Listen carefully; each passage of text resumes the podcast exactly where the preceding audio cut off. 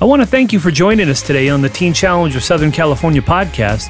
If you didn't know, we have a 24 7 prayer hotline.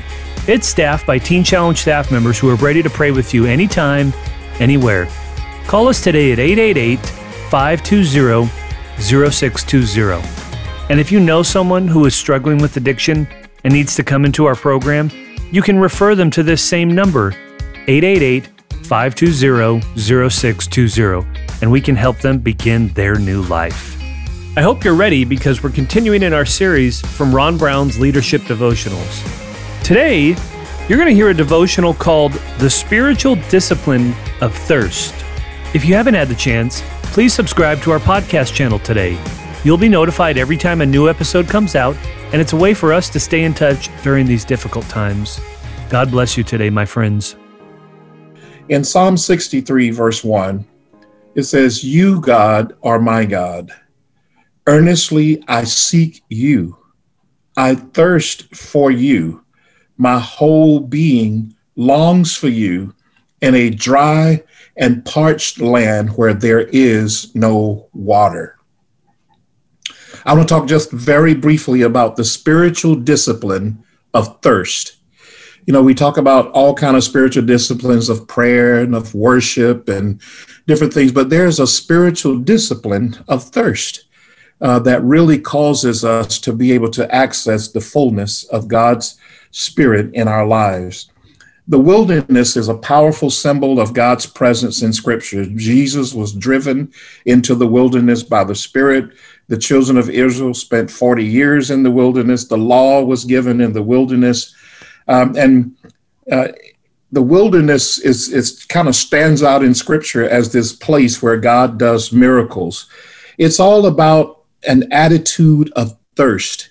When we thirst and we are parched and we desire, it causes us to reach out in faith from a depth uh, that we don't reach out ordinarily. We, there's a conspiracy in our world um, to, to keep us from this thirst. You know, the commercials tell us play the lotto, hit it rich, buy this product, it'll make you really happy and successful get this kind of job, making this kind of money, and all of your problems will go away. You will be happy, happy, happy. Make lots of money. Uh, go on this particular vacation and you will be fulfilled. Everything in your life will be satisfied. If you can just get to this particular place, your joy will be full. And so, all kinds of things conspire against us to keep us from being thirsty.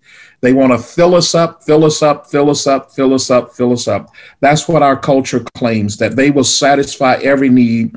And it pushes us far from this kingdom attitude uh, of being thirsty.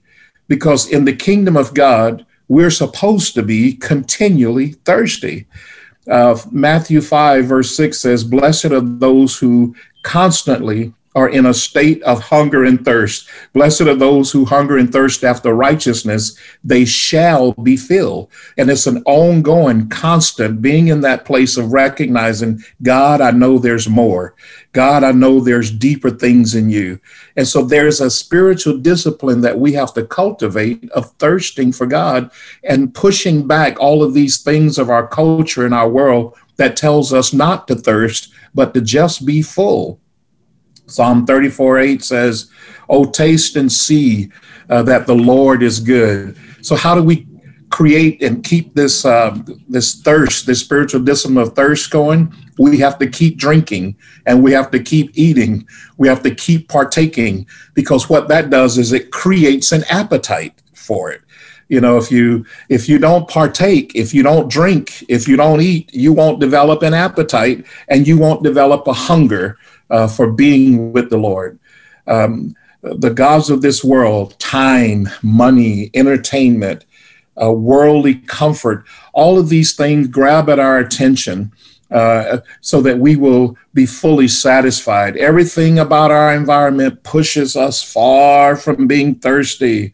God has to drive us into the wilderness so that we will cry out to the living God uh, that we need you, Lord. This attitude of the kingdom uh, comes from the Lord. No one who comes to God um, uh, when they if they're not if they're satisfied they won't come to god that's they they will stay away if they feel that they're satisfied in john 7 37 when jesus stood at that great feast and and he declared um, uh, I want to read it from John to, to see it from the scriptures.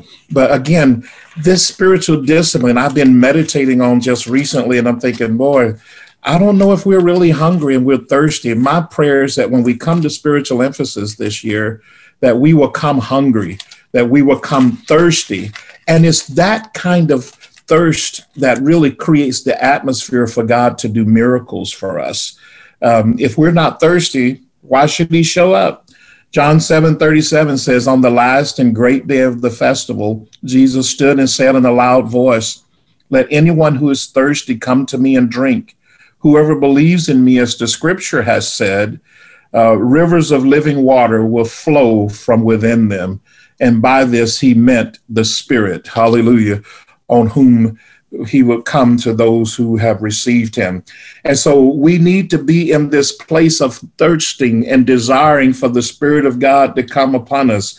We need to long for his presence. It needs to be something that is palpable. We need to awaken the thirst inside of us by continually drinking.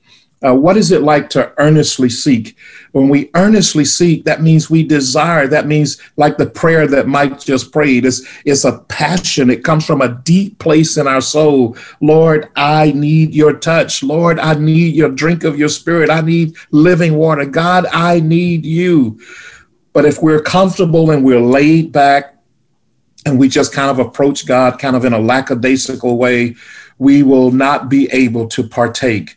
God brought his people into the wilderness so that they would find delight in him and in him alone. And in that place, he revealed to them that he was Jehovah Jireh, the God who provides. He revealed that he was the sustainer of all life. He revealed that he was the healer, Jehovah Rapha. He, he revealed that he was the comforter, that he was the deliverer, he was the strength. It was in the wilderness, it was in that place when they were separated from all of the, if you will, distractions distractions of the world uh, and those creature comforts that call us uh, into this place of complacency, he wanted them to find delight in him.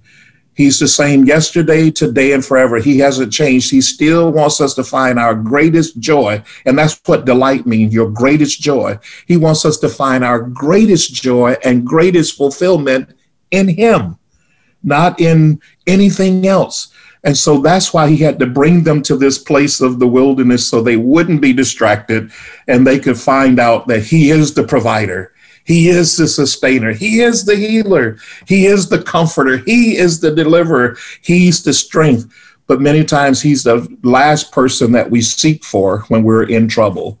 So may God help us to develop uh, this uh, spiritual discipline of thirst so that we will be like a well watered land and we won't be in a dry, parched place, but we will always be refreshed and we will produce fruit in every season of the goodness and the graces of God's uh, life poured through us in Jesus' name. Amen.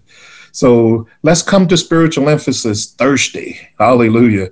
Um, and, and develop that spiritual discipline. Let's encourage our students and our staff to, in, uh, to develop that spiritual discipline of thirst so that they can receive a deep, deep drink from the well of who He is. Hallelujah.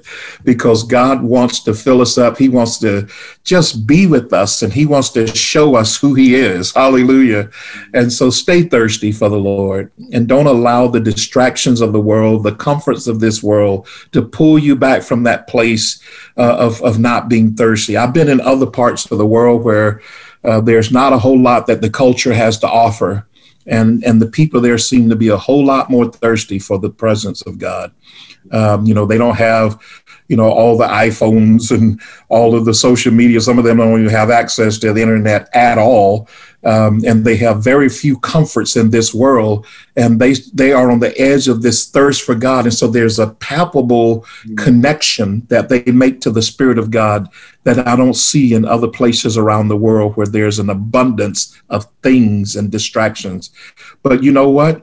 We can close out those distractions and we can still develop this spiritual discipline of thirst so that we can receive fully from the grace of God. Mm-hmm. That's one of the reasons I, I, like to read the Psalms because David, he stayed thirsty. Um, even in the midst of his um, affluence as, as a king, and really having access to just about anything that he wanted was available, he still found this place in his heart to desire and to thirst after God, like no person in the scripture that I can see uh, at all that comes close to the way that he seemed to have been in this place of perpetual understanding of his need and his thirst for God. He developed this spiritual discipline greatly on the other side of the cross. And mm. so I certainly believe that we can develop this spiritual discipline today, uh, that God will meet us in miraculous and awesome, awesome ways when we hunger and thirst for Him, we shall be filled. Amen. So be encouraged, my brothers and sisters, and don't let the distractions of the world keep you from hungering and thirsting after Him. Once again, thank you for choosing our podcast today. We hope that you're comforted, encouraged, and strengthened in the Lord today because of it.